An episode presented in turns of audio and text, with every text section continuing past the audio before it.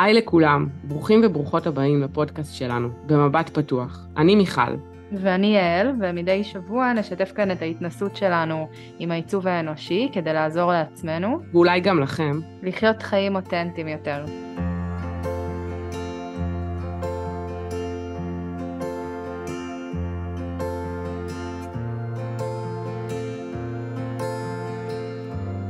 שלום. היי. מה קורה? בסדר גמור, אחרי החופש הגדול שמח. לגמרי. ולפני חגים פחות שמח. שזה מתקשר למה שרצינו לדבר עליו היום. כן, אז היום יש לנו ספיישל, וזה אומר שבעצם הפרק של היום יהיה גם ארוך, קצת יותר, הוא יהיה פרק של שעה וחצי במקום שעה, הוא גם יביא אחריו הפסקה קלה של החגים מפרקים עד אחרי סוכות, ואנחנו הולכות לעשות גם פעילות. רוצה לספר קצת? רצינו לדבר היום על, ה... על המרכזים הפתוחים, ואיך זה מתקשר לחגים ולארוחות משפחתיות, ולזה ששוב הולכים להיות בבית, עם הילדים ועם המשפחה והרבה חופשים, ואנחנו ככה רוצות לדבר על, על המרכזים הפתוחים, על התמות שלהם ועל איך בעצם, מה המסר בתוך כל הדבר הזה, מה עושים עם זה. וחשבנו שהזמן הכי טוב לדבר על זה זה באמת שנייה לפני שנכנסים לסיר לחץ הזה של הארוחות משפחתיות וארגונים ו, וכל הדבר הזה. אני אעשה סדר. החמש שלי צועק לעשות סדר פרקטי. אנחנו הולכות במהלך הפרק, בעצם לשאול שאלה, שאלות שקשורות לנושא של הפרק, לשיח בינינו, לכל, לכל הנושא שאנחנו מתעסקות איתו, והכי חשוב, הכי חשוב זה שבעצם אנחנו הולכות לבחור מתוך האנשים ש... מתוך אלפי, אלפי אנשים שיגיבו לנו לפוסט, אנחנו יכולות לבחור שניים, שבעצם יעברו איתנו שיחה אישית עם אחת מאיתנו, על המרכזים הפתוחים, איזושהי שיחה ככה, איזשהו בריף על הטיפוס, על האסטרטגיה, על הנקודות שצריך להיזהר מהם, על ההתניות, ככה באמת משהו שאולי יכול לאפשר אפילו לעשות איזושהי רפלקציה על התקופה הזאת של החגים ועל, ועל האתגר שלה. ואחד מהאנשים, בעצם אנחנו ניתן לכם אפשרות בפוסט, להגיד אם אתם רוצים להיכנס לבחירה הזאת, כי אחד מכם יעלה איתנו לפרק, לסוג של ניתוח מפה ככה שלי ושלך. וככה ייתן גם להתארח ולדבר איתנו, וקצת ככה אולי להכיר יותר, ולהכיר דרך המפה, ולעבור קצת יותר לעומק על התמות. אז ככה זה ממש פעילות מאוד משמעותית שאני מרגישה שאנחנו עושים פה, נראה לי. כן, אני גם חושבת. אני רוצה לספר שאנחנו את החצי הראשון של הפרק נקדיש לקצת טכניקה, נקרא לזה, נצלול קצת לדברים טכניים, נעבור על, על המרכזים, מוגדר פתוח, בעצם השאלות שכל מרכז פועל דרכם, ובחצי השני נחבר את כל זה באמת לנושא של החגים, וקצת יותר על החוויה ועל האתגר ואיך זה נראה בפועל, לפחות מהחוויה האישית שלנו. אז, אז עכשיו, take it away. אז בואי נדבר קצת על מוגדר ופתוח. אנחנו ככה דיברנו על זה בפרקים הקודמים, אבל כל פעם ככה נתנו איזשהו סוג של טעימה, או דיברנו על זה בהקשר מאוד ספציפי. אז בואי נסביר קצת מה, מה זה אומר בכלל. מה זה פתוח? מה זה מוגדר? מה שפתוח זה בעצם המקומות שבהם יש לאנרגיה מקום להיכנס מבחוץ. כשזה מוגדר, האנרגיה נמצאת, כבר אין מקום לאנרגיה, אנרגיה להיכנס מבחוץ, וכשזה פתוח, לאנרגיה יש מקום, זה כמו כלי ריק. אנחנו כבני אדם תמיד מחפשים לראות את התמונה השלמה. מה הכוונה לראות את התמונה השלמה? זאת אומרת שאם יש לך פאזל מולך של אלף וחמש מאות חלקים, וחלק אחד לא יהיה, העין שלך באופן אוטומטית, טבעית, תתמקד בחלק שאין. למה? כי זה מה שאנחנו מתוכנתים, זה מה שאנחנו מתורגלים לעשות, זה מה שהאבולוציה שלנו לימדה אותנו לעשות. כתוצאה מזה בעצם, המיינד שלנו, אנחנו, הראש שלנו, מחפש בעצם להתעסק עם המקומות הריקים.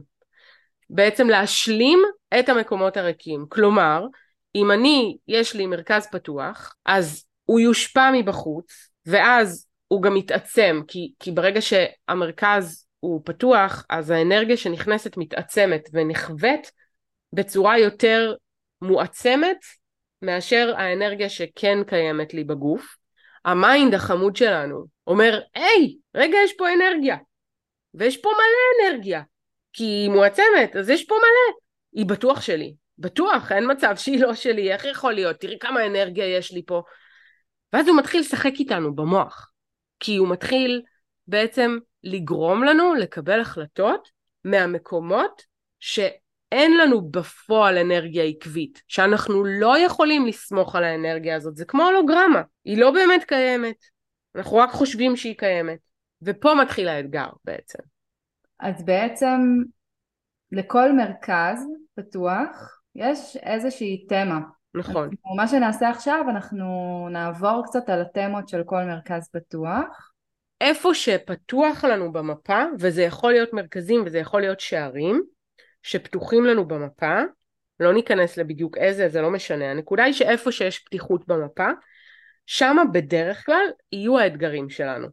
אממה, שם גם נמצאת החוכמה שלנו. כשאת תלמדי לחיות דרך האסטרטגיה והסמכות שלך, ותתחילי לקבל החלטות מהסמכות שלך ומהגוף שלך, ולא מהמיינד, אז המיינד יתחיל לשחרר את השליטה, ואותם מקומות שבעצם היוו עבורך את האתגר הכי גדול, יהפכו להיות המקומות שבהם את יכולה להיות הכי חכמה לגביהם. בעצם לכל מרכז יש איזושהי תמה, נכון? אז בעצם יש לנו כל מיני שאלות למרכזים הפתוחים. לכל מרכז יש איזושהי שאלת התבוננות, היא איזשהו מצפן, היא איזושהי wake-up call כזה שמחזיר אותנו כל פעם לסנטר, למקום הזה שאנחנו מסתכלים על הדברים מבחוץ ואומרים, רגע, אני באמת פועל אה, מתוך האנרגיה הקבועה שלי, או שאני עכשיו אה, מעצים אנרגיות של אנשים אחרים? ואני הולך לאיבוד בתוכם. נכון, והשאלות האלה מגיעות בעצם מתוך ההתנהגות האוטומטית, נקרא לזה, של המרכז הפתוח. זאת אומרת, השאלות האלה נולדו מתוך איזושהי התנהגות שהמרכז הפתוח בורח אליה, כי הוא מקבל אנרגיה שהוא לא יודע להתמודד איתה. ואז וי, בואי נתחיל, בואי נתחיל לדבר על המרכזים עצמם. אוקיי, אז עם מה את רוצה להתחיל? אני חושבת שאני ממש מחויבת להתחיל עם הרגש. המרכז רגש, קודם כל נתחיל בזה שהוא מנוע. זה אומר שאם הוא מחובר לגרון, אז מדובר או במניפסטור או בגנרטור מניפסטור. אנשים שמוגדרים ברגש זה אנשים שבעצם מחוברים לגלים הרגשיים שנמצאים בכדור הארץ. זאת אומרת שחוויית הרגש שלהם מגיעה מתוכם, מבפנים, ולעומת מה שנראה להם בדרך כלל, היא לא תלויה בשום דבר. כשהם קמים בבוקר מצוברחים, זה לא כי מישהו עשה להם משהו. זה כי פשוט הם נמצאים על איזשהו גל נמוך, איזושהי חוויית רגש פחות נעימה, אבל בגלל שזה גלים, אז הם עולים ויורדים. והאתגר של אותם אנשים מוגדרים ברגש, הוא בעצם להבין, להבין זה נורא מהראש, כן? אבל לחיות את המקום הזה שאומר שאתה לא חייב לטבוע כשהגל מגיע, אתה יכול לגלוש עליו, ולהבין שאתה נמצא כרגע בגל נמוך, שזה לא אחריות של אף אחד, שאף אחד לא עשה לך שום דבר, כי זה בעצם התירוצים של המיינד. המיינד מה הוא עושה? שבן אדם מוגדר ברגע שחווה עכשיו גל נמוך, והוא עכשיו קם כועס או עצוב, אז המיינד ישר מחבר לנו את זה למשהו לוגי. הוא אומר, אוקיי, בגלל שהבן אדם הזה עשה לי ככה, או בגלל שקרה לי ככה, בגלל זה אני מרגיש ככה. אבל בפועל זה לא המצב, בפועל גל נמוך הוא גל נמוך, וזה קורה וזה בא. אגב, גם לנו בתור פתוחות רגש, אנחנו בהחלט יכולות לחוות את המקומות האלה, ההבדל הוא, ופה ההבדל בין הפתוח למוגדר, שהחוויית רגש שלנו לא מגיעה מתוכנו. אני לא זאת שמחוללת את הגל הרגשי. נכון, את, את מושפעת.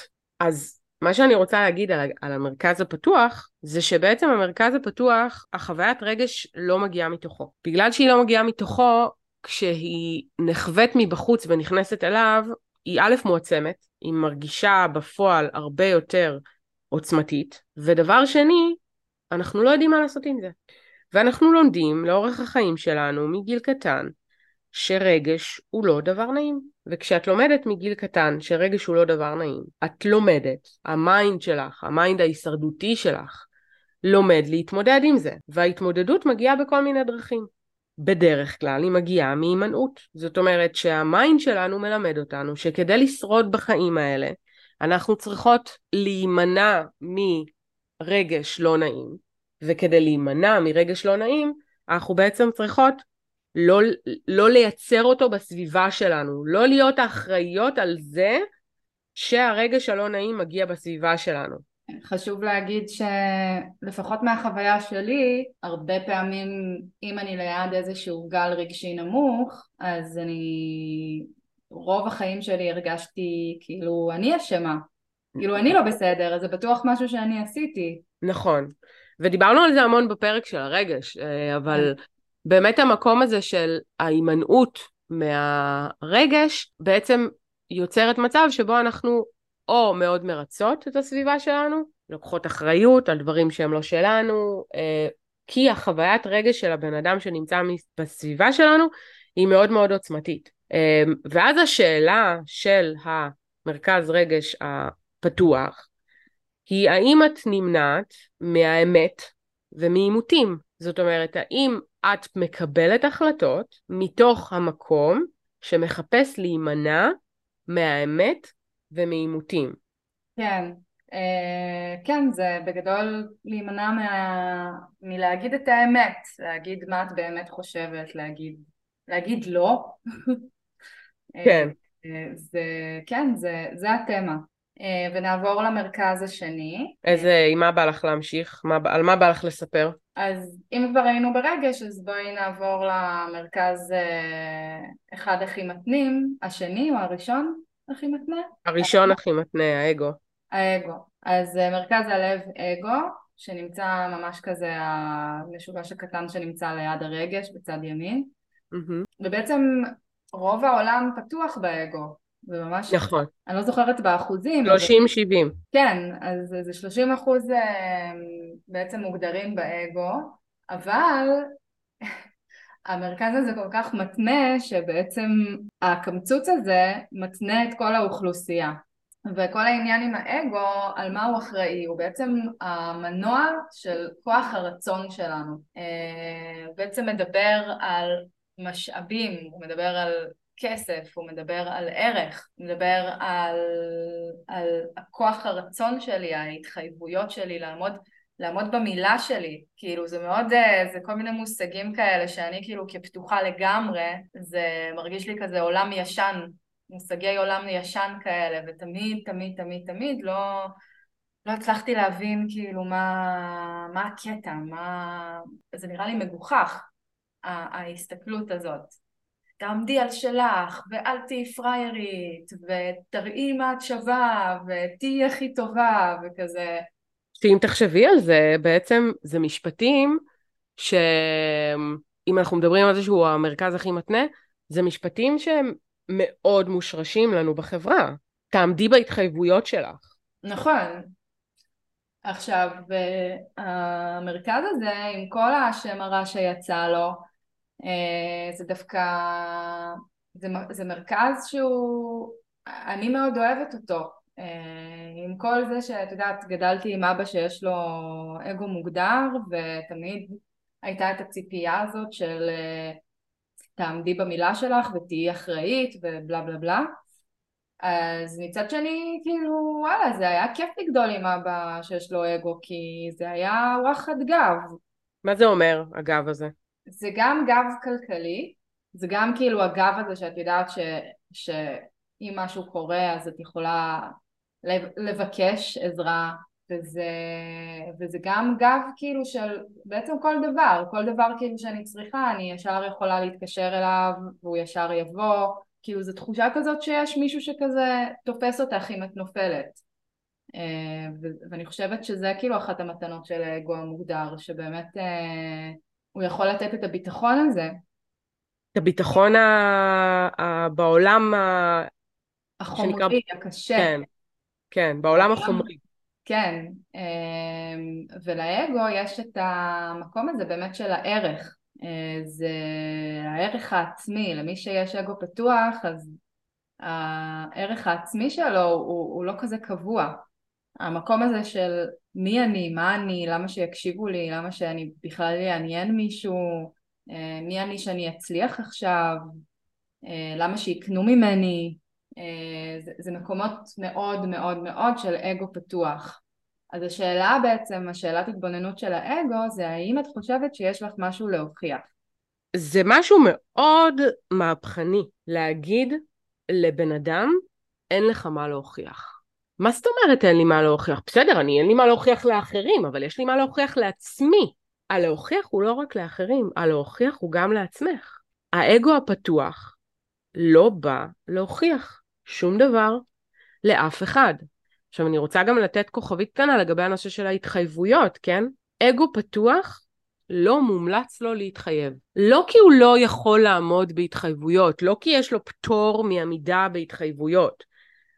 אבל אני בתור פתוחת אגו, לא מומלץ לי להגיד אני מתחייבת טה-טה-טה-טה-טה-טה. למה? כי היום יש לי כוח רצון, כי אני מחוברת למישהו עכשיו עם אגו פתוח, עם אגו מוגדר לידי.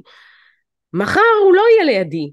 ולא יהיה לי את הכוח רצון הזה, לא יהיה לי את הפולס הזה, כי האגו בעצם עובד בפולסים, הוא עובד ב...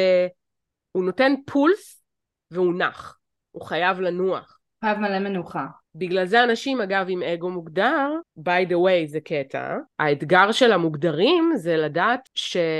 זה, זה להבין שהם לא יכולים להשתמש כל הזמן בכוח רצון הזה. זאת אומרת, אם אתה תתנהל בעולם רק מתוך כוח רצון, ולא מתוך מוטיבציות אחרות, ולא תקשיב לאסטרטגיה וסמכות שלך, ותיכנס לתוך אה, התחייבויות, אך ורק נשען על הכוח רצון שלך, האגו יתעייף, אין לו כוח. בעצם המנטרה של האגו הפתוח, זה אני לא חייב להוכיח שום דבר, אני לא כאן בשביל להוכיח. נכון. שזה כזה מנטרה כזאת שהיא, שהיא נותנת המון הקלה, באיזשהו מקום. אבל בגלל שזה המרכז הכי מתנה, אז היא מאוד מאוד מאוד קשה ליישום. מאוד.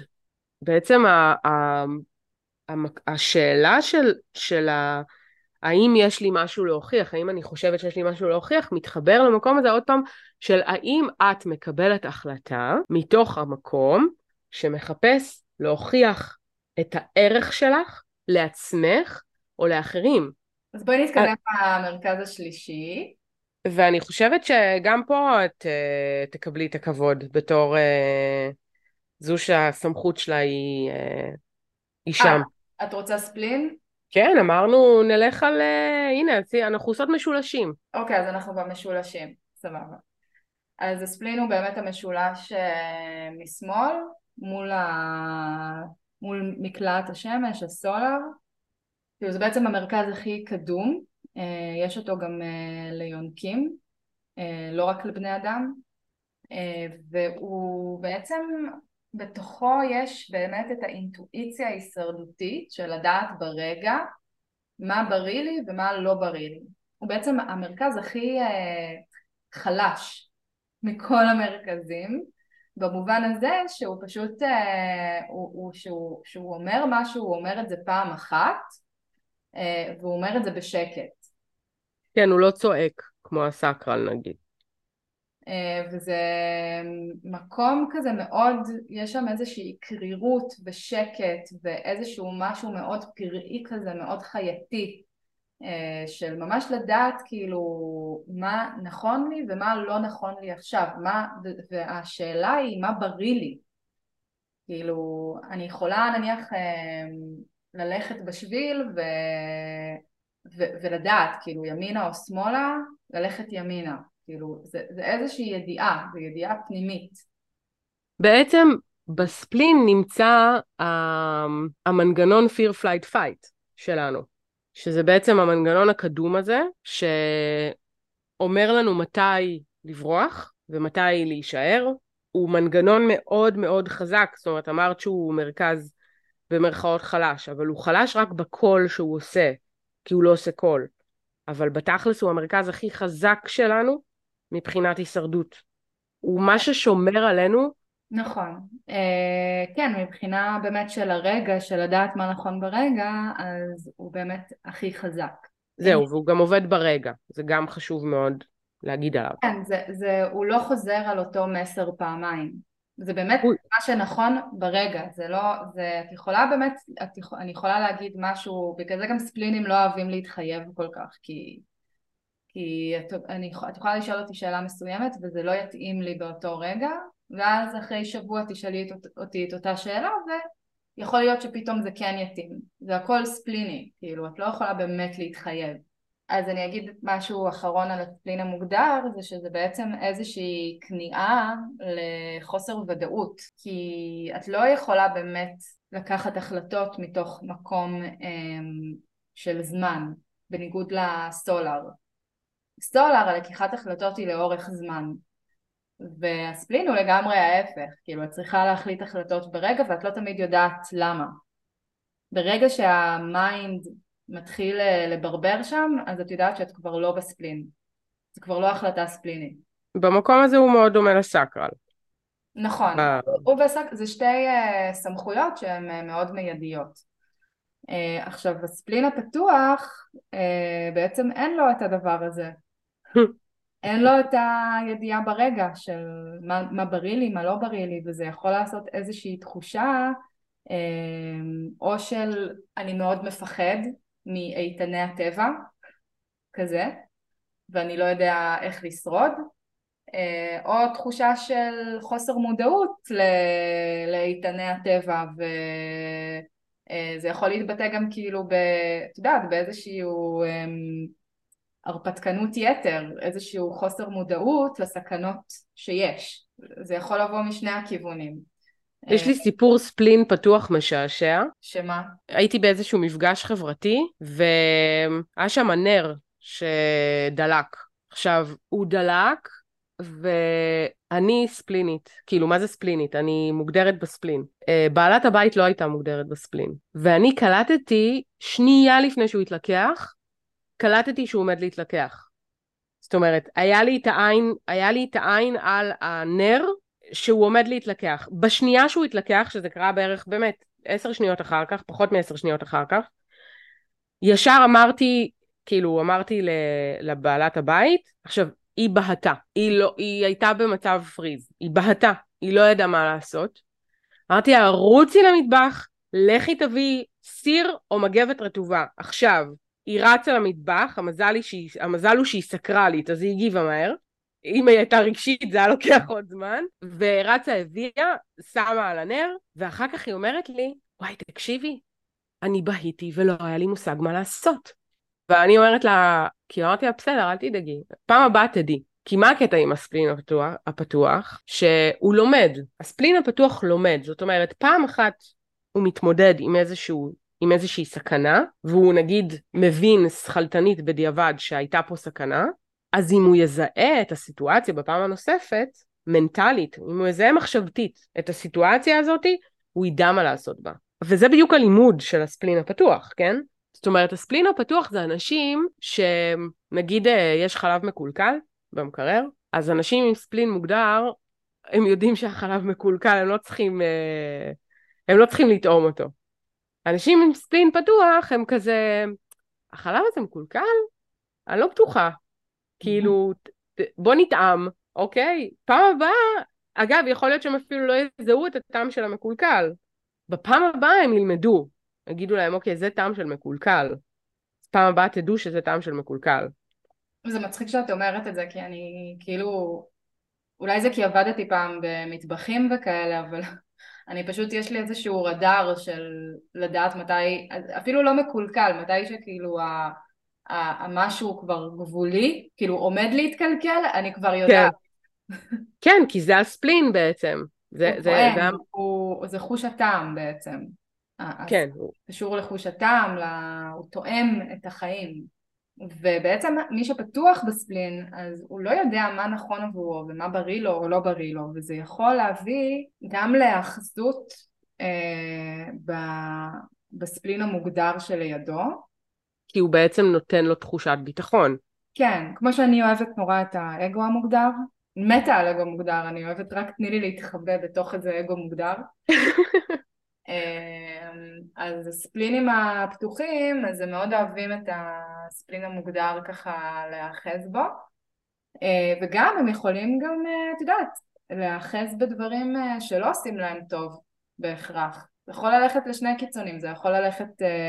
בעצם לחוכמה, למקום הזה של אה, המון ספלינים פתוחים הם מטפלים, אה, נטורופטים, מדקרים, כל מיני דברים כאלה, אה, כי הם פיתחו איזושהי חוכמה לבריאות, לדעת מה בריא. והרבה ספלינים פתוחים גם יכולים להיות מאוד התמכרותיים, להתמכר להרבה דברים, אה, והם יכולים להאחז בדברים שהם לא טובים להם. אז בעצם זה מביא אותי לשאלת ההתבוננות, האם אני נאחזת במה שלא בריא לי? כי בעצם הספלין הפתוח מחפש את התחושת ביטחון הזאת. דיברנו על התניות של האגו ושל הרגש, אז, אז הספלין הוא בעצם השלישי בהתניות שלו, הוא, הוא גם חתיכת התניה, כן? אז ככה, אני חושבת שאם הלכנו רגש, אגו, ספלין, אז בואי נרד לשורש ונעלה למעלה. יאללה. יאללה. אז be my guest, שורש פתוח, דברי. כן, היי, שורש פתוח. טוב, שלך מוגדר, אז את תעזרי לי פה. השורש הוא בעצם, אגב, הוא, הוא גם עובד באיזה שהם פולסים, אני רגע אגיד מה הוא עושה. הוא בעצם נותן לנו מין פרצי עשייה, זאת אומרת, הוא מקור ל... לאדרנלין, לאיזשהו לחץ פיזי לעשייה. אגב, הוא גם נקרא מרכז לחץ. יש שני מרכזי לחץ במפה, הוא אחד מהם, והלחץ שהוא נותן הוא לחץ פיזי. עכשיו, השורש בעצם בין היתר יודע לבסט לנו את כמות ההשקעה בדברים שאנחנו עושים. זאת אומרת שעכשיו יש לי פרויקט, אז השורש יהיה זה שידע להגיד לי את כמות ההשקעה והזמן, לאורך איזה זמן וכמה השקעה אני צריכה לתת כדי לעשות משהו. עכשיו, מה שקורה עם השורש, אני אגיד, אני, את, אני אתן לך לה, להגיד על השורש המוגדר, כי אני מרגישה שהוא בשבילי מאוד, אה, אני אציין גם שהשורש שלי מוגדר, אה, פתוח, סליחה, לרווחה.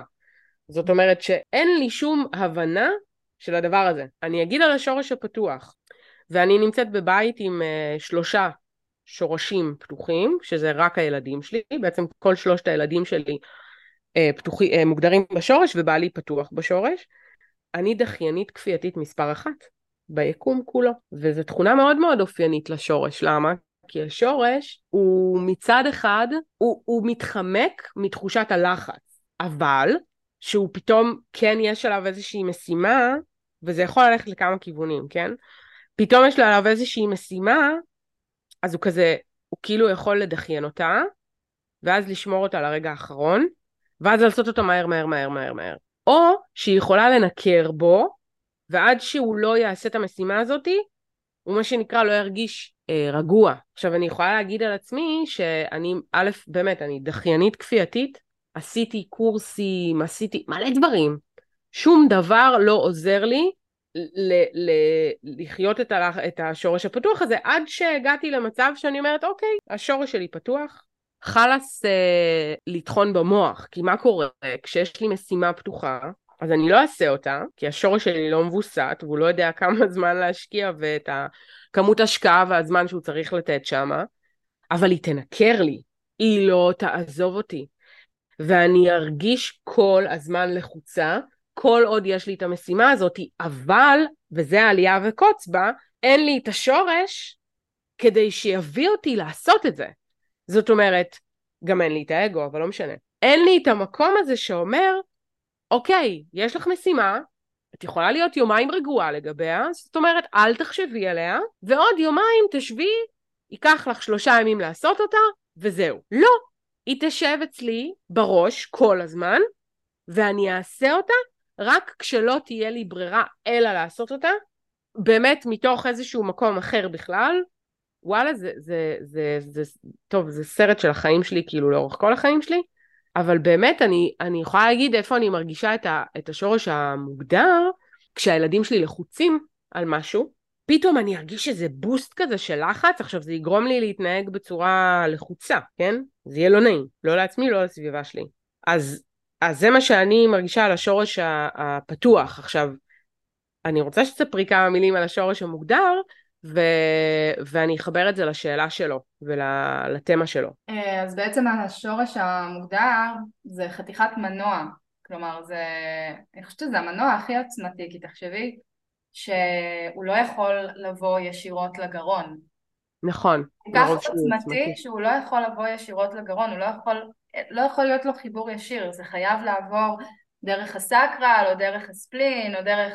כאילו שאר המרכזים, זה באמת, זה, זה פרץ אנדרנלין מטורף, ואני ממש מודה על השורש שלי, כי בעצם אני לא פרוג'קטורית קלאסית, פרוג'קטור קלאסי זה אחד שאין לו מנועים, ולי יש מנוע אחד שזה השורש, והוא באמת, כמו שאת אומרת, אני כאילו האנטיתזה שלך, אני ממש אוהבת משימות, אני אוהבת to-do ליסטים, אני אוהבת לעשות צ'ק.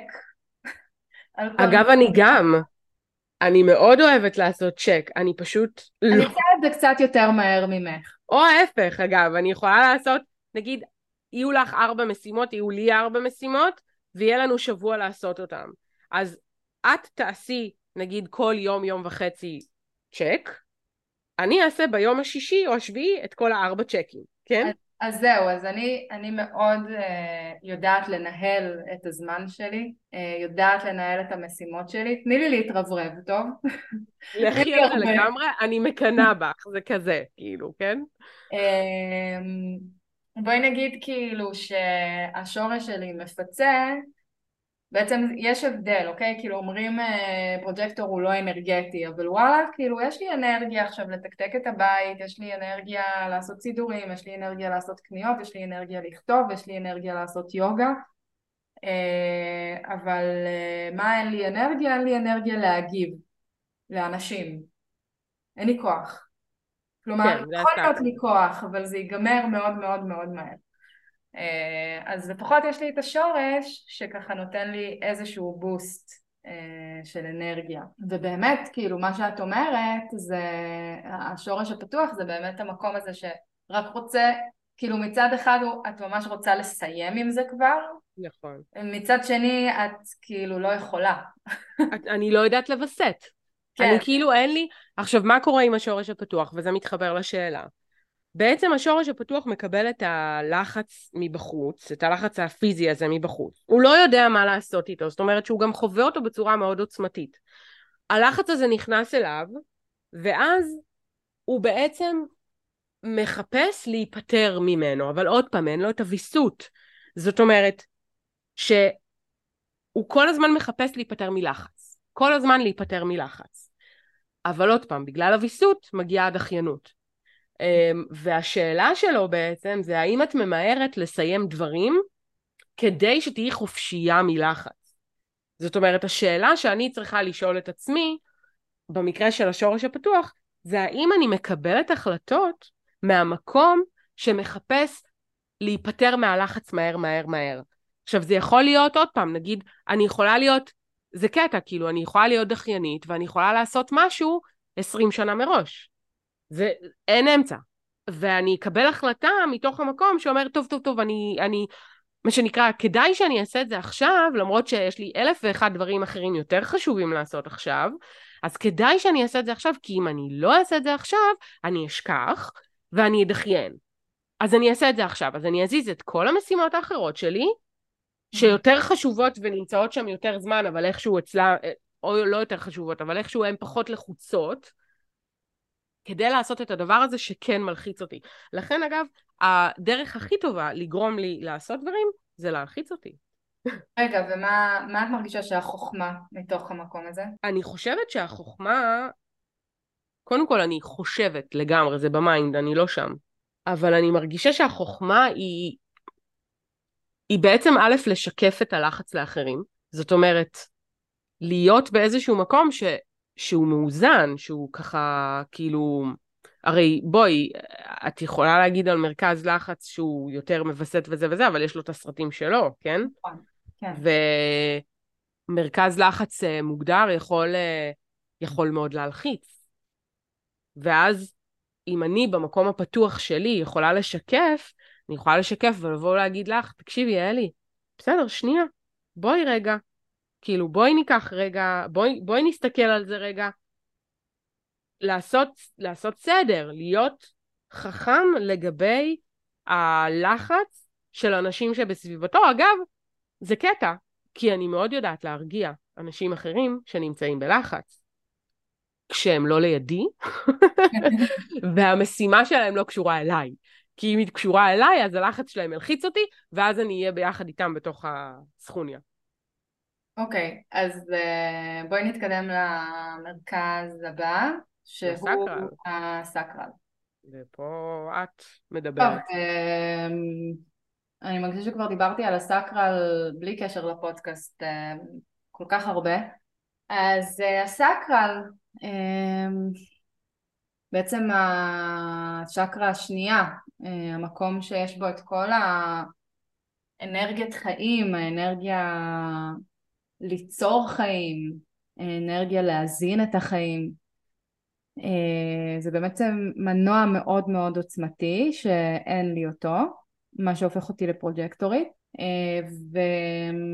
זה יחסים מוזרים עם הסאקרל, כי אני מצד אחד מאוד כזה נמשכת אליו, כמו כזה אש ללהבה. כזה, נניח אם עכשיו הייתי באיזה מפגש, ויש כל מיני סאקרלים, אז אני כאילו במין, אני אפילו לא אומרת שום דבר, אני פשוט כזה, הגוף שלי פשוט מתקרב אל, ה, אל הסאקרלים, כאילו פשוט רוצה להיות חלק מה... מהמסיבה הזאת, ומה שקורה זה שהרבה פעמים זה, זה טיפה מתיש, כי אני יכולה פתאום, בגלל שאני כל כך רוצה להיות ב, ב, ב, בסאקרל, אז אני יכולה לעשות כל מיני דברים שהם over ממה שאני באמת, ממה שבאמת יש לי אנרגיה לעשות, כאילו אני יכולה לפעמים להיות מול איזה סאקרלי ולהתחיל עכשיו, לא יודעת, אולי לדבר יותר ממה שהייתי רוצה, או לעשות דברים יותר ממה שהייתי רוצה, ואחר כך מה שקורה זה שזה זה משאיר אותך טיפה מרוקנת כזה. ובעצם השאלה של הסאקרל הפתוח היא, האם אני יודעת מתי מספיק זה מספיק? כן, אז אני רוצה קצת באמת לחדד את המקום המוגדר. הסאקרל הוא בעצם המנוע, נקרא לזה הכי עקבי. הוא גם, הוא, הוא obviously עוצמתי, והוא הכי עקבי כי בעצם הוא, הוא כל כך עוצמתי שהוא יוצר לנו את ההילה של הגנרטורים בעצם. והסאקרל כשהוא אומר כן, זה באמת זה אנרגיה שיכולה to last a lifetime. אומרים כזה שכשסאקרל מתח... כאילו שסאקרל נכנס לתוך משהו שיש לו אנרגיה, אז, אז היא באמת אנרגיה שיכולה להחזיק שנים. היא לא רגעית. כמו לצורך העניין השורש, כן? אם דיברנו מקודם על השורש, הוא בהחלט מאוד מאוד עוצמתי, אבל הוא, הפולסים שלו מאוד, הם לא מחזיקים הרבה, כן? כן, זה בפולסים כאלה. כן, גם אם תחשבי על זה, את לא יכולה לחיות הרבה על אדרנלין, את לא יכולה לעשות הרבה על אדרנלין, כמו שאת לא יכולה לעשות הרבה על כוח רצון.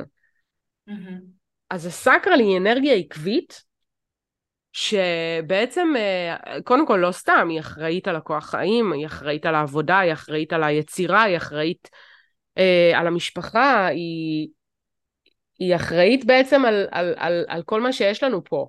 בעצם, למה השאלה שלו היא, האם זה מספיק, זה מספיק, ואני יודעת את זה מתוך ה...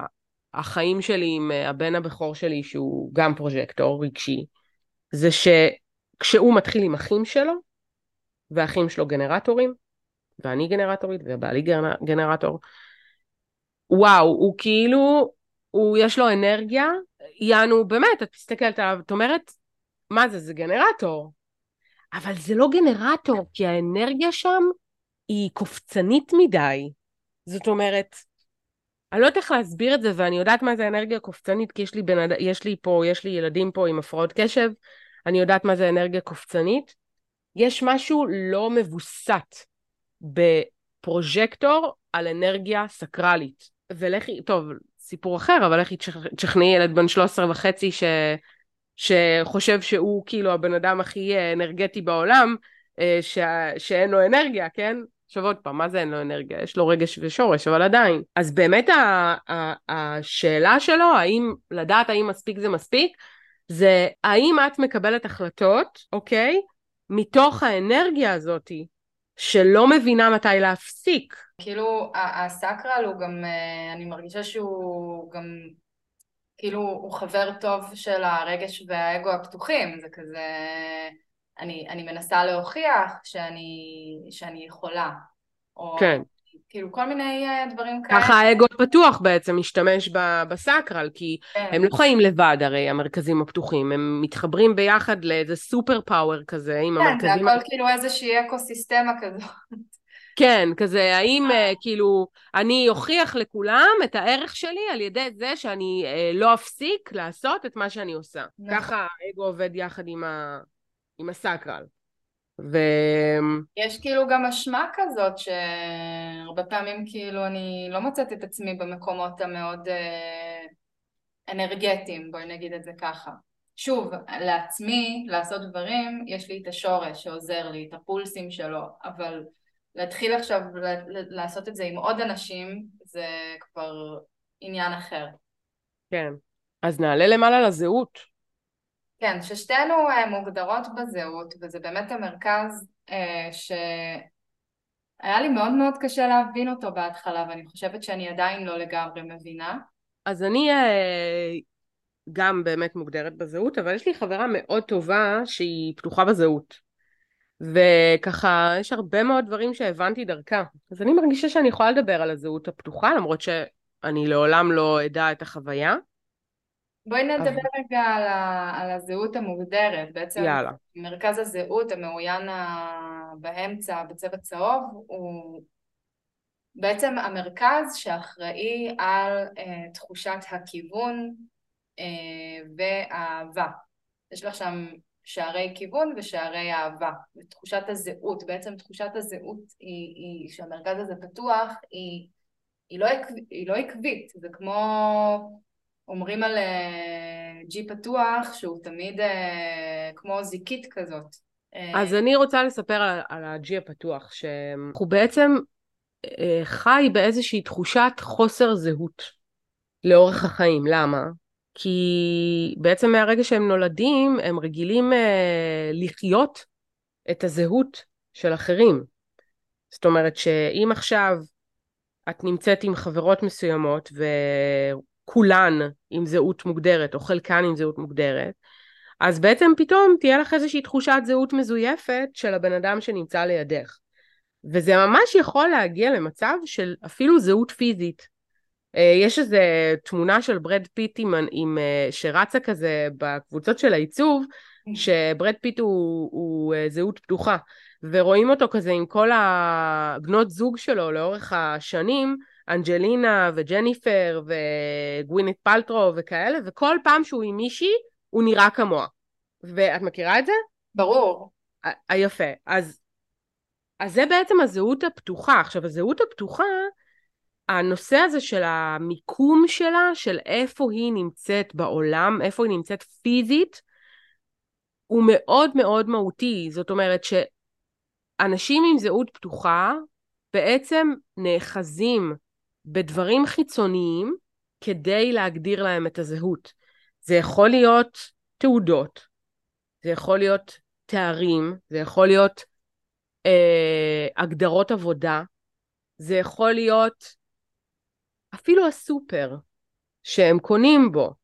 זאת אומרת, אנשים עם זהות פתוחה יכולים להיות נגיד כאלה שבגלל שהמיקום הפיזי שהם נמצאים בו הופך להיות חלק מהזהות שלהם, והם מוצאים את המקום הזה שבו הם מרגישים בנוח. לדוגמה, הסופר שבו נוח להם לעשות קניות. הם לא יחליפו אותו בעד שום הון שבעולם, כי שם הם מרגישים את ה, את ה, שם הם מרגישים בנוח, שם הם מרגישים שטוב להם, וזה מתחבר לתחושת הזהות הפנימית שלהם, והם לא יחליפו את המקום הזה. אנשים עם זהות פתוחה זה אנשים שהם הם באו להיות זיקיות בעולם הזה. אם אנחנו כבר מדברים על חוכמה, אז בעצם הם באו לא להיות אף אחד, ולהיות כולם ביחד, במקביל. הם לא באו להיות בן אדם אחד, יש להם הרבה מאוד שהם יכולים לתת, והם בעצם משקפים לאנשים שנמצאים בסביבה שלהם, את הזהות שלהם. זאת אומרת, זה איזושהי איכות פרוג'קטורית, באיזשהו מובן, במקום הזה של בעצם, אני יכולה להגיד עוד פעם, כדרך, כדוגמה על חברה טובה שלי, היא מזהה בולשיט אצל אנשים, ממרחקים. זאת אומרת, אני נגיד אשאב לאיזושהי, אני אשמע נגיד משהו שמישהו אומר, ולי זה יישמע מאוד כזה, אני אתרשם מזה מאוד, כי אני אגיד לעצמי, אוקיי, אם אני הייתי אומרת את אותם מילים, אם אני הייתי מתנהגת באותה צורה, אז זה בטוח היה האמת. ואז היא באה אליי נגיד אחר כך ואומרת לי, מה זה זה, כאילו, הבן אדם הזה לא עומד במילה שלו, הוא לא, הוא לא באמת כזה. ואני כזה, מה? איך יכול להיות? אבל, אבל הם אמרו כזה וכזה, הם דיברו ככה וככה. והיא כזה, מה, את לא קלטת את זה? ואני כזה, לא, אני לא קלטתי את זה. כי יש איזושהי יכולת, בגלל שאת בעצם מכילה את הזהות של האחרים עלייך, אז, אז, אז בעצם יש איזו יכולת להבין מה, מה עומד מאחורי, מה מסתתר מאחורי. איזשהו רדאר של אותנטיות. כן, איזשהו רדאר של אותנטיות, אותנטיות של זהות אותנטית. ו, ועוד משהו שדרך אגב על הזהות הפתוחה, זה שלפעמים גם להם, כלפי עצמם, תהיה איזושהי הרגשה שהם לא יודעים מי הם. ו... אני יכולה להגיד שגם, כאילו שאומרים לך זהות פתוחה, אז את יכולה פתאום לחשוב על איזה מישהו כזה תלוש, כזה שהוא נע ונד, כמו איזה עלה נידף כזה, עובר מזהות אחת לשנייה. לא, אבל זה לא המצב. אני רוצה להגיד שאחותי היא, היא פתוחה בזהות, והיא אחד האנשים הכי כאילו מקובעים בזהות שלהם שיש. כאילו, היא, אבל זה בא מתוך מקום באמת של אה, להאחז ב, ב, בדבר הקבוע הזה.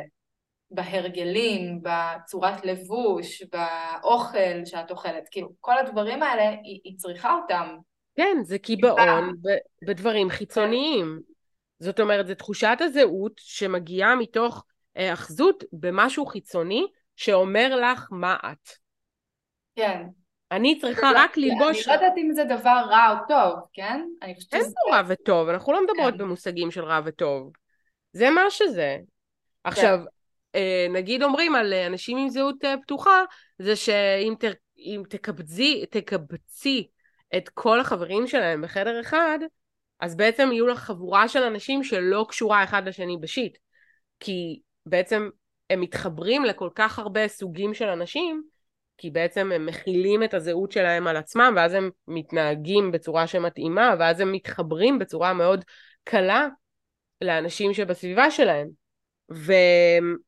אם כבר, אז בוא נחבר את זה לשאלה של, ה, של הזהות הפתוחה, היא בעצם בגלל שהזהות הפתוחה מחפשת כל הזמן את ה...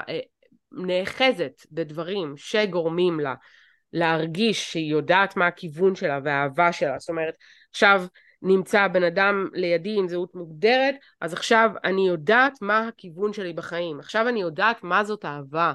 עכשיו אני יודעת איך זה מרגיש.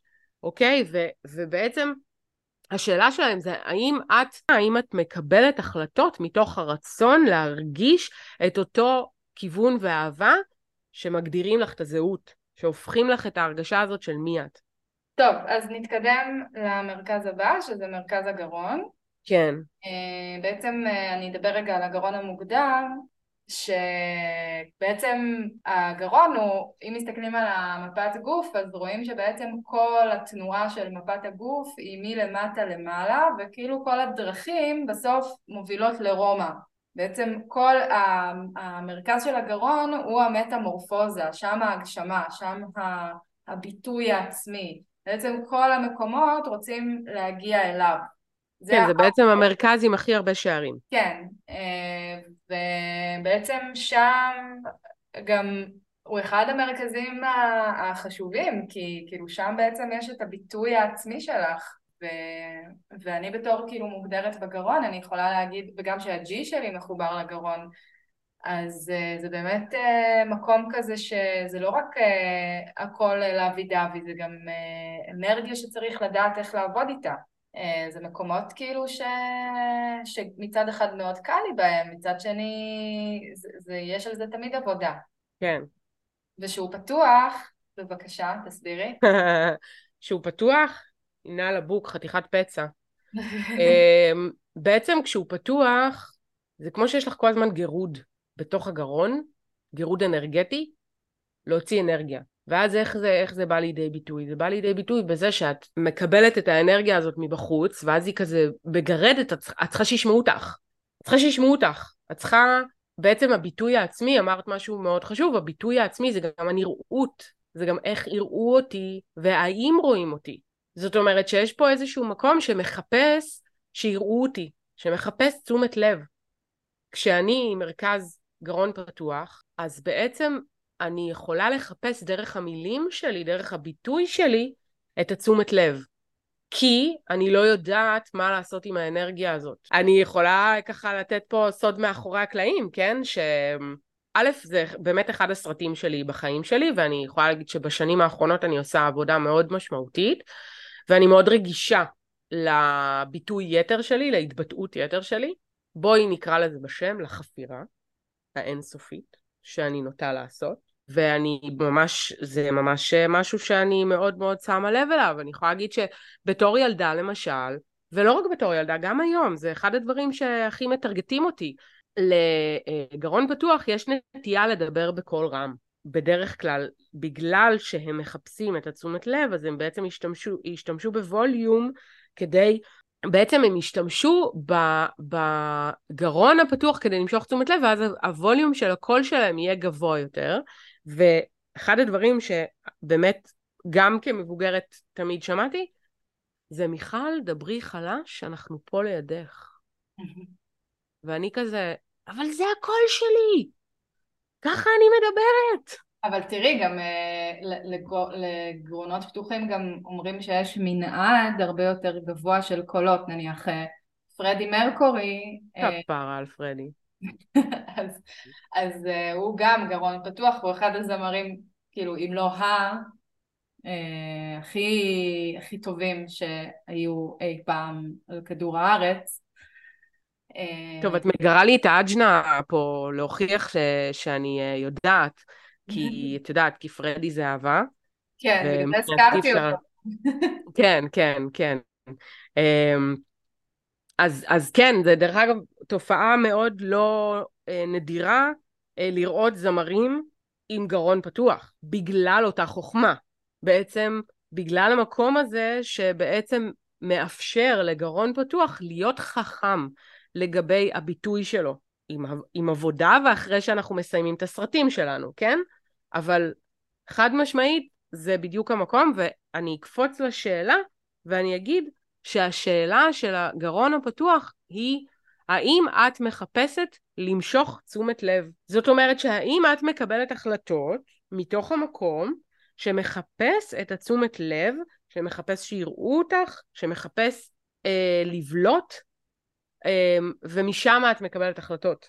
ואני יכולה להגיד באמת, אגב דיברנו על זה שאני בבית עם ארבע רגשות מוגדרים, אני גם בבית עם ארבע גרונות מוגדרים, וזה חד משמעית אחד, ה... אחד האתגרים הכי גדולים שלי, אחד המשימות הכי גדולות שלי, הגרון הפתוח, יחד עם הרגש. עם עוד מרכזים, אבל בסדר, כאילו, זה אחד מהם. אז, אז בואי, uh... בואי נתקדם לשני מרכזים האחרונים שנשארו לנו. כן, בואי נדבר על האג'נה והמיינד, וככה, אה, יכול להיות שנדבר על שניהם ביחד כזה, אבל כי הם... הם באמת, הם באמת, אה, כאילו, הראש... הוא לא יכול להיות מוגדר בלי האג'נה, נכון. בעצם הראש הוא, הוא מנותק, אנחנו תכף נדבר עליו, הוא בעצם מנותק, אם, אפשר, אם, אפשר, אם מסתכלים על המפה, אז הראש הוא ממש אין לו חיבור לכלום, חוץ מעל האג'נה. זה הדבר היחידי שהוא מחובר אליו, ויש סיבה לזה. אגב, גם הראש הוא מרכז לחץ, אבל תכף שנייה נדבר עליו. קודם בואי נדבר על האג'נה. ואני חייבת להגיד שכשנכנסתי לניסוי, ואיפשהו עדיין קצת, אם ככה אמרת לה, זהות אצלך שהיא סוג של uh, משהו שלא לגמרי את uh, מבינה אותו, אז גם אני בשבילי, האג'נה והמיינד, היו uh, ועדיין דברים שאני לא לגמרי עד הסוף כזה, מפנימה, מבינה, uh, למרות שאת האג'נה אני קצת יותר מבינה בזמן האחרון. בעצם האג'נה היא המעבד uh, מחשבות שלנו, מעבד עם עין. Uh, היא, uh, היא ה- הדרך... שלנו לקבל את המידע ולהפוך אותו לאיזה שהם ממשיג, כן, המשגה, המשגה מהמובן מושגים, מהמקום של מושגים. היא בעצם המשיגה את ההשראה שנאגרת במרכז הראש. נכון. הראש זה ההשראה, והאג'נה היא בעצם, היא, היא בעצם מאבדת את הנתונים האלה. היא, היא מרכז מודעות. בעצם בגישה הקלאסית זה בעצם המקום של העין השלישית, ו... ויש בה כל מרכז מודעות, בעצם יש בו גם הרבה מאוד פחדים. אז המקום הזה של האג'נה זה באמת מקום ש... שיש לו את הפחדים האלה של אני רוצה להמשיג את ההשראה, אבל יש לי את הפחד שאני לא אוכל כאילו לבטא את הרעיונות שלי, או אני צריך, אני מפחד לא להיות בטוח, בעצם פחדים מנטליים. כן, זה מאוד כאילו הפחדים המנטליים של אני מפחד לא להיות בטוח בדעה שלי, הדעה שלי לא מספיק מוצקה, וכל מיני אה, פחדים מהסוג הזה, לכל שער יש איזשהו פחד, לא ניכנס לזה. בעצם האג'נה הפתוחה היא, היא מקבלת את אותם, את אותו, את אותם המשגות, דרכי חשיבה נקרא לזה מהסביבה, והיא בגלל שהיא פתוחה, היא לא יודעת מה מהם נכון. זאת אומרת, אם מישהו עם אג'נה מוגדרת עכשיו ידבר ויסביר לי אה, מה הוא חושב ואיך הוא הגיע למחשבה הזאת, איך הוא הגיע למסקנה הזאת, המסקנה הזאת תראה לי מאוד הגיונית, הדרך חשיבה הזאת תראה לי מאוד מאוד הגיונית. שנייה אחר כך אני יכולה לשמוע מישהו אחר, וזה ישמע לי מאוד מאוד הגיוני. כאג'נה פתוחה את יכולה לפעמים לטעות ו... ולחשוב שאת צריכה כאילו להחזיק בכל דעה שאת שומעת. נכון, וזה בדיוק, וזה בדיוק בעצם ה, ה, כאילו האג'נה הפתוחה, בעצם יש בה כל כך הרבה דעות של אחרים, והיא רוצה להיאחז במשהו, ואז היא פועלת מתוך המקום הזה שרוצה לשכנע את כולם בביטחון של הדעה שלי. והשאלה שלה, בעצם השאלה של האג'נה הפתוחה, באה ואומרת, האם אני מחפשת לשכנע את כולם בדעות שלי, בביטחון שלי, בדעות שלי? זאת אומרת, האם אני עכשיו מקבלת החלטה מתוך המקום שמחפש לשכנע את האנשים שבסביבתי, או את עצמי, שהדעה שלי מוצקה, שאני יודעת על מה אני מדברת? בעצם בוא נגיד, המקומות שהאג'נה הפתוחה עדיף, עדיף לה לא להיות, זה כל מיני ויכוחים פוליטיים, או טבעונות, לא טבעונות. אגב, בהקשר הזה, אני, אני בן אדם הכי, באמת, אני, אני נמנעת מהבעת דעות, בטח בנושאים כאלה, אני גם לא מרגישה שיש לי דעה. אני, יש המון דברים שאני לא מרגישה שיש לי דעה. זאת אומרת, וזה, עוד פעם, זה גם, אני יכולה להגיד על עצמי, כאילו, אנחנו מתעסקים עכשיו במים. כי, כי כאילו את, בדרך כלל אג'נות פתוחות שהן בנות סלף, תמיד יהיו במקומות האלה, כאילו של לנסות להוכיח כמה להיות טבעוני זה הכי טוב לכולם, או... נכון. זה, אני יכולה לראות שהמתנות סלף חוגג לו ברוב המקומות. יש לי דעות, יש לי דעות, וזה קשור, לא משנה, זה קשור לשער שבע עשרה שנמצא אצלי בקרוס, יש לי דעות על דברים, אני לא בהכרח, תמיד יש לי את הספק הזה שאני טועה, שאני לא צודקת. ו- ועוד פעם, ובוויכוחים, באמת אני יכולה למצוא את עצמי, נגיד בפינה שנאחזת באיזשהו מקום שמחפש לשכנע את כולם בזה שאני בטוחה בדברים שלי. ואנחנו מתחברות עם זה למיינד, כי עוד פעם אנחנו עכשיו מתעסקות. אז אנחנו נתחבר מכאן לראש. כן, בעצם הראש והאג'נה, כמו שאמרנו, הם עובדים ביחד, כי הראש הוא בעצם, אין ראש מוגדר בלי אג'נה מוגדרת, והסיבה היא שהם עובדים ביחד, כי בעצם הראש מביא את ההשראה. הראש מביא את ה... הוא פה כדי לענות לנו, א' הוא מרכז לחץ, הוא מרכז לחץ מנטלי. אנשים שיש להם ראש מוגדר, הרבה פעמים זה אנשים שיהיה להם בלגן בראש. הם כל הזמן, יש שם כל הזמן פעילות מנטלית, כל הזמן, כל הזמן. עכשיו גם לי אני יכולה להגיד על עצמי שיש לי את המקום הזה, אבל הנה עכשיו למשל, אני בבית לבד, וואלה, ראש לי לא, כאילו בסדר, הוא מתעסק, אבל הוא לא עכשיו פעיל יתר למידה, כן? אם יהיה לידי עכשיו מישהו עם ראש מוגדר, אז בעצם אני אתחיל לשמוע את ה... את הראש, אני אתחיל לשמוע את המיין, אני אתחיל לשמוע את הבלגן הזה בראש. זה בעצם ה- ה- ה- ה- החיבור הזה, ההשראה הפנימית הזאת, הרעיונות, הדרך, החשיבה, וואלה, את יודעת מה? אני טיפשה לגבי הראש. זה קטע שאני אומרת את זה, כן? כי אנשים פתוחים, פתוחים בראש מרגישים בדרך כלל טיפשים מול אנשים מוגדרים בראש. בגלל שזה מרכז לחץ, אז... כאילו הלחץ המנטלי הזה, כמו שאת אומרת, יכול להביא למלא חרדה, כי זה איזושהי השראה שאנחנו עדיין לא לגמרי יודעים מה, מה קורה איתה, כאילו זה, זה השראה מתוך איזושהי חוויה, ש... שהיא כרגע כאילו היא עדיין לא במילים, שהיא יורדת לאג'נה, אז היא מתחילה להיות באיזה שהם מילים, אבל לפני זה היא נמצאת בתוך המון המון המון לחץ. נכון, והלחץ הזה הוא לחץ בעצם לקבל תשובות. זאת אומרת, יש שם איזשהו לחץ בעצם לענות על שאלות. עכשיו, מרכז פתוח, מרכז ראש פתוח, בעצם מקבל את אותה השראה חיצונית, והוא לא יודע מה לעשות איתה, הוא לא יודע מה לעשות איתה. ואז היא מתחילה להפעיל לחץ על המקום הזה של, אוקיי, וואו, איזה רעיון מדהים. באמת למה השמיים כחולים? אני חייבת לדעת. ואז את הולכת ואת נכנסת לתוך איזשהו סחרור אינסופי, שמחפש לענות על שאלות שבכלל לא הגיעו ממך. ההשראה הזאת, ההשראה המנטלית הזאת, כן, זה קטע, זה כאילו קצת, זה קצת לקרוא מחשבות, כן, לא, אף אחד פה לא... האם אני מנסה... לענות על שאלות. לענות על שאלות שהן פשוט לא רלוונטיות. אז כן, אז הראש הפתוח הזה יכול להכניס אותנו לסחרור מנטלי, של חיפוש אחרי תשובות לשאלות שלא רלוונטיות אלינו. פשוט לא רלוונטיות. ווואו, כאילו לקח זמן, אבל סיימנו לעבור על כל המרכזים. אני חושבת שאנחנו נעצור בשלב הזה, במקום הזה של מה אנחנו בעצם רוצות לשאול. את, מה אנחנו רוצות בעצם לשאול את, את מי ששומע אותנו. ותכף נדבר ככה, כל אחת מאיתנו מהחוויה שלה, אבל החיבור שלנו מבחינתנו למקום הזה של המרכזים פתוח מוגדר בחגים, זה בעצם שבחגים אנחנו נכנסים עוד פעם לתקופה של חוסר שגרה. אנחנו רואים הרבה אנשים, אנשים שאנחנו לא רגילים לאנרגיה שלהם ביום יום, זאת אומרת, דודות רחוקות, בני דודים, מתארחים אצל חברים של, הולכים לפיקניק עם אנשים, חברים של חברים, whatever. ופתאום אנחנו א' יכולים להרגיש בצורה שונה כל פעם את המרכזים הפתוחים שלנו נלחצים, ודבר שני, באמת, כאילו, ההפעלות האלה, כאילו, אנחנו, אנחנו יותר מופעלים בחגים, כי יש שם גם הרבה עניינים של ילדות, ושל זיכרונות עבר, ושל עוד כל מיני מקומות כאלה, כן? אבל בסוף הכל יושב על המרכזים הפתוחים, ועל ההתניות שלנו.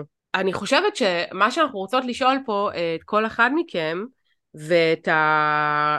אנחנו רוצות שתחשבו, רגע, תעשו איזושהי רפלקציה על עצמכם בתקופה הזאת, ותספרו לנו בפוסט מה האתגר שלכם בתקופה הזאת של החגים, תבחרו איזשהו מרכז שדיבר אליכם הכי הרבה, ותנסו ככה עם עצמכם, ולענות לנו בפוסט, מה האתגר הכי גדול שלכם בתקופה של החגים, איזה מרכז לוחץ על הכי הרבה, ונזכיר, את רוצה להזכיר להם מה הם מקבלים, מה, מה אחד, שניים מהם, שלוש מהם יכולים לקבל? אנחנו בעצם נבחר שני אנשים, שכל אחד יעשה איתנו, או איתי או עם מיכל, שיחה, איזושהי שיחה בסיסית על העיצוב שלו, והאדם השלישי שנבחר זה יהיה מישהו שיעלה איתנו לפרק בפודקאסט, שבעצם אנחנו נעשה לו ניתוח מפה בפרק, בגלל זה גם אם אתם רוצים לעלות אז אתם צריכים לידע אותנו.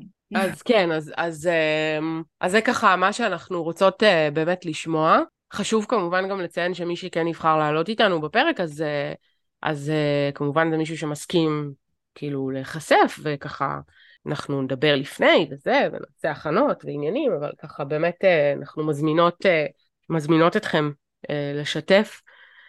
אני רוצה להתחיל מהסוף, לחיבור בעצם לאחריות אישית, כי ממה הפרק הזה התחיל? הפרק הזה התחיל מזה שרצינו בעצם לדבר קצת על החגים, ו... וגם לדבר על, על... אני, אני, לא יודעת, אני לא יודעת למה, למרות שאני באמת, אני כופרת לחלוטין, אני לא צמה, אני לא כלום, אבל משהו ביום כיפור הוא משמעותי לי, אני לא צמה, אני לא, אני באמת כופרת לגמרי.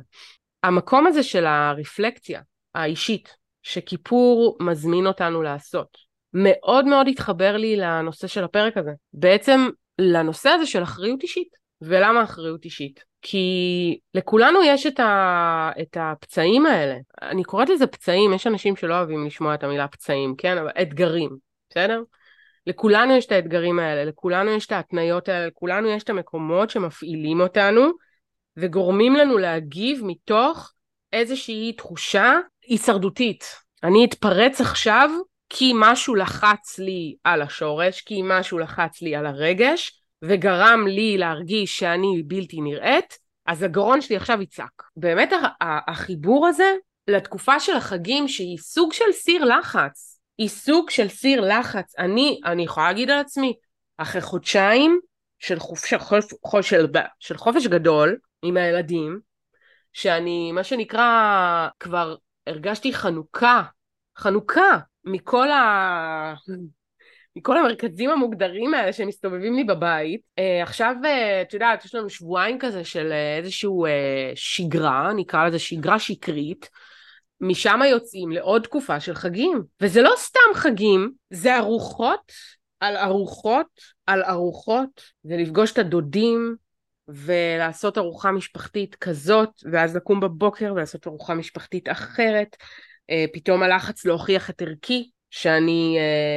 שיש לי ערך בתוך המשפחה, האגו הפתוח הזה, ואם אני לא אהיה מודעת, אם אנחנו לא נהיה מודעים למקומות שמפעילים אותנו, אז, אז באמת התקופה הזאת של החגים, היא מאתגרת גם כשאנחנו מודעים, אבל היא עוד יותר מאתגרת כשאנחנו לא מודעים ל, ל, לאתגרים האלה, של ההתניות שלנו. זה איזושהי, כן, מכאן באמת מגיע, מגיע המקום הזה של האחריות האישית, גם uh, כפתוח, שבעצם אני מעצים איזושהי אנרגיה לא בכוונה, וגם באמת המקום המוגדר, שגם הוא יש לו איזושהי אחריות מסוימת. ברור. כן, וזה מקום לעשות בו איזושהי באמת התבוננות, לכן גם נתנו לכם את שאלות ההתבוננות, בשביל להבין בעצם איפה אני יכולה לפעול ממקום שהוא פחות אוטומטי, וגם יותר מזה, איפה אני יכולה פשוט פחות לסבול. תכלס, כי זאת המטרה בעצם להפחית כאב, להפחית כאב אה, עצמי. כי אם אה, עכשיו אה, אני אה, במשפחה האישית שלי למשל, ואני כך, דווקא אקח את זה למקומות הפחות אה, פופולריים, אני אקח את זה למקום של המיינד והאג'נה. אני במשפחה הגרעינית שלי, היחידה שפתוחה במיינד ובאג'נה. כל המשפחה שלי מוגדרת במיינד ובאג'נה. ואם אני עכשיו אה, נמצאת אה, ליד המשפחה שלי, אני יכולה להגיד שיש לי את הלחץ הזה להתעסק עם דברים שלא קשורים אליי. או לשכנע את הדעה שלי. גם לא משנה, זה סרט שלי עם עצמי, גם המקום הזה שאני מרגישה טיפשה לידם. ותמיד הרגשתי ככה בתור ילדה, כן? אני לא עושה, אגב, חגים עם המשפחה הגרעינית שלי, ההורים שלי גרושים, אח שלי עם החיים שלו, וככה זה משהו שפחות קיים אצלי בשנים, ברוב החיים. אבל כן, כאילו, פתאום המקום הזה של לשכנע, לשכנע אנשים שאני יודעת, תמיד הפה שלך, כאילו, מה עכשיו את נכנסת למקומות עכשיו להתחיל לדבר על דברים שאת לא בהכרח מבינה בהם, ואין לך באמת דעות עליהם, כאילו, עוד פעם, אבל זה באמת, האירועים המשפחתיים האלה, זה באמת איזושהי קרקע פוריה, נכון, לוויכוחים האלה. אני רק מדמיינת לעצמי כזה ארוחה משפחתית עם איזשהו אגו אחד מוגדר וכולם פתוחים. ואז כזה האגו המוגדר אמרנו שהוא, האגו הוא מתדלק טוב, הוא מתדלק חזק את הסביבה שלו. פתאום כולם מחפשים להוכיח את הערך שלהם. תראי, אני יכולה גם לדבר על, על, ה, על הבאז הסקרלי שהוא מאתגר. כן, התחלת לדבר על זה מקודם. כמו שאמרת, ארוחה אחרי ארוחה אחרי ארוחה. אני יכולה להגיד שאני מאוד אוהבת את המשפחה שלי משני הצדדים. גם אני, שלא יהיה ספק. אם אחת כיף לי יותר, אני לא אגלה עם מי. ו... ואני יכולה להגיד שבהתחלה, כאילו גם בתור ילדה תמיד מאוד אהבתי את החגים, את התקופה של החגים, תמיד כאילו יש איזה משהו מאוד רומנטי כזה בחגי תשרי, יש איזשהו, את מדמיינת איזשהו משב רוח כזה, ואני לא יודעת, יש משהו מאוד רומנטי בעיניי, ותמיד יש לי איזושהי ציפייה, אבל אז אחרי, בערך בארוחה הראשונה כזה של ראש השנה, זה כאילו הופך להיות הלאות הזאת של השלב הזה, של כאילו הגענו כבר לסוף של הארוחה, וכזה את מנסה ללכת, טוב, עוד מעט, אז, עוד מעט נזוז, סבבה. טוב, אז לארגן את הילדים, לשים פיג'מות, יאללה, עכשיו, הנה טוב, יאללה, זזים. מה, כבר אתם הולכים? כן, כן, נראה לי שאני כבר נזוז, הילדים עייפים, וזה, את מכירה את הווייב הזה? כן, כן, ברור. אז, אז שם הלאות הזאת ש, שמגיעה, אז זה מה שכאילו פתאום מלווה אותי לאורך כל התקופה, כאילו הציפייה הזאת הרומנטית מתחלפת בדי שיגמר כבר. כן. ואת לא יכולה יותר, את לא יכולה יותר לשבת ולאכול עם אנשים, את לא יכולה, די, נמאס לי מהאוכל. כן. די. ו... אני יכולה להגיד שאצלי כאילו אני מרגישה שהאתגר הוא כי מצד אחד אני בן אדם מאוד משפחתי, כאילו אני בן אדם מאוד, אני מאוד מכבדת את המשפחה ואת המשפחתיות, וזה משהו שמאוד מאוד מאוד מאוד חשוב לי, ברמה הערכית שלי, עם הילדים שלי ו- וכאלה. מצד שני, כמו שאמרת, יש, יש לי התשה כלשהי. אני, אני חושבת שרק בשנים האחרונות הצלחתי להבין את ההתשה הזאת, שמצד אחד אני לא סובלת בארוחה משפחתית, אבל יש איזושהי נקודה כזאת, איזושהי נקודה נורא ספציפית שכשהיא מגיעה, זה מין על חזור כזה, וטוב, די, אני צריכה הביתה עכשיו, די, די. עוד פעם, גם אני כן יכולה לדבר מהמקום הזה של פתיחות בשישה מרכזים, שזה אומר שלא משנה איפה אני אהיה, מישהו לוחץ לי על משהו, לא משנה איפה אני נמצאת, מישהו לוחץ לי על משהו. עכשיו, ואם אני לא מודעת למקומות האלה, אם אני לא מודעת לקושי הזה, אם אני לא מודעת לאתגר הזה, אז את יודעת, אז אני אשאר בכוח, ואני אסבול. ולא יהיה לי נעים. אני לפעמים, אני, אני, אני, אני אומרת, אני אומרת לבעלי, כי אני אומרת לו, טוב, אני צריכה ברייק. גם המשפחה של בעלי, אז יש המון מסורת סביב החגים, אז יש ארוחת חג, ארוחת בוקר, ארוחת חג שני, ארוחת בוקר חג שני.